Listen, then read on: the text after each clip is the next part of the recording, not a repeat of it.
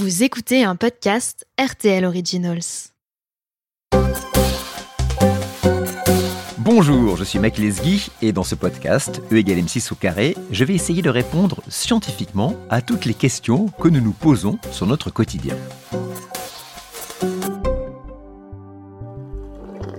Il y a une grande différence entre le goût du café que je fais pendant les vacances, avec une vieille cafetière à filtre, et le goût du café que je bois à Paris, que je fais dans une machine à espresso, alors que j'utilise toujours la même marque de café. Deux manières différentes de faire du café à partir du même café moulu donnent donc deux cafés au goût très différents. Et il en va de même pour le taux de caféine. Pour quelle raison J'ai mené ma petite enquête? La grande différence, c'est la pression avec laquelle l'eau va traverser le café moulu.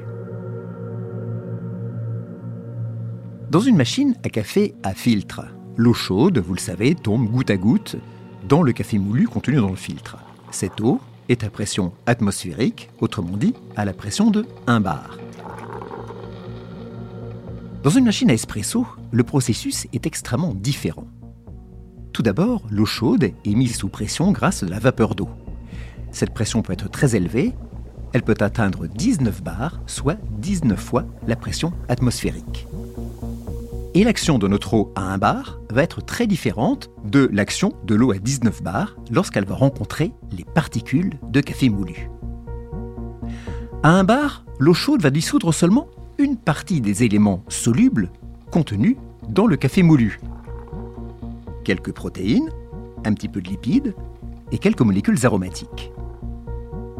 À 19 bars, le pouvoir d'extraction des molécules solubles de l'eau est beaucoup plus fort. De ce fait, en traversant le café moulu, l'eau va emporter avec elle beaucoup plus de molécules aromatiques, de protéines et de lipides. Et cette différence, on la voit de manière extrêmement claire. Un café filtre est de couleur brune, il n'y a pas particulièrement de mousse à la surface. Dans un café espresso, en revanche, il y a une mousse brun clair à la surface de notre café. Cette mousse c'est une émulsion, autrement dit un mélange, entre l'eau chaude et les particules grasses, les lipides, qui ont été extraites de nos grains de café. Ces lipides sont difficiles à dissoudre. Il faut une eau à forte pression pour les arracher aux particules de café, et voilà pourquoi seul le café espresso, issu d'une eau à 19 bars, peut faire une belle mousse tellement agréable lorsqu'on déguste son café. Mais la présence ou l'absence de mousse à la surface n'est pas la seule différence entre un café filtre et un café espresso.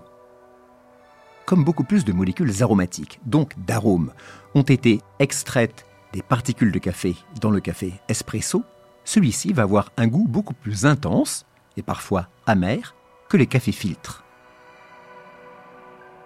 Notre café espresso est donc plus riche en molécules aromatiques et en lipides que notre café filtre et on le constate immédiatement à la dégustation. Mais il me restait une question à résoudre, celle de la quantité de caféine, cette molécule, vous savez, qui confère au café le pouvoir de nous réveiller et même pour certains de nous exciter. Je me suis donc rendu à Beauvais, à l'université Unilassal, où l'on forme les ingénieurs en agroalimentaire de demain. Et nous avons reproduit cette expérience à laquelle je me suis livré entre mes vacances et mon domicile. Préparer un même café de deux manières différentes avec une cafetière filtre et une cafetière espresso. La dégustation était évidemment la même et à l'analyse, on trouve sans surprise des taux de molécules aromatiques et de lipides bien plus élevés dans le café espresso que dans le café filtre. Mais qu'en est-il de la caféine? Les machines ont parlé et leur réponse est surprenante. Le café filtre est le plus riche en caféine. Il contient jusqu'à deux fois plus de caféine que le café espresso. Comment cela est-il possible? Alors qu'on le sait bien, on dit d'habitude, le café espresso est plus riche, plus concentré, donc sans doute plus riche en caféine Eh bien c'est le contraire, et pour une raison très simple. La dissolution de la caféine dans l'eau dépend non pas de la pression, mais du temps de contact entre l'eau et le grain de café. Dans une cafetière filtre, l'eau va rester au contact des particules de café pendant plusieurs secondes, voire même plusieurs minutes.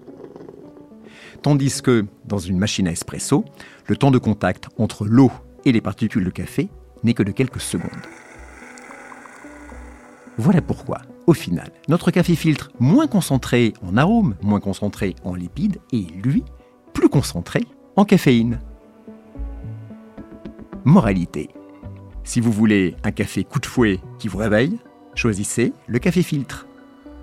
Si vous voulez un café concentré, riche en arômes, avec sa petite mousse, préférez le café espresso. Vous comprenez maintenant que la manière de préparer le café est aussi importante pour le goût de notre café que le café lui-même. Tout ça vient d'ailleurs de me donner envie de me faire un bon café. Je vous quitte. Voilà, vous venez d'écouter le cinquième épisode de E égale M6 au carré. Vous pouvez retrouver cet épisode ainsi que tous les podcasts RTL Originals sur notre site rtl.fr.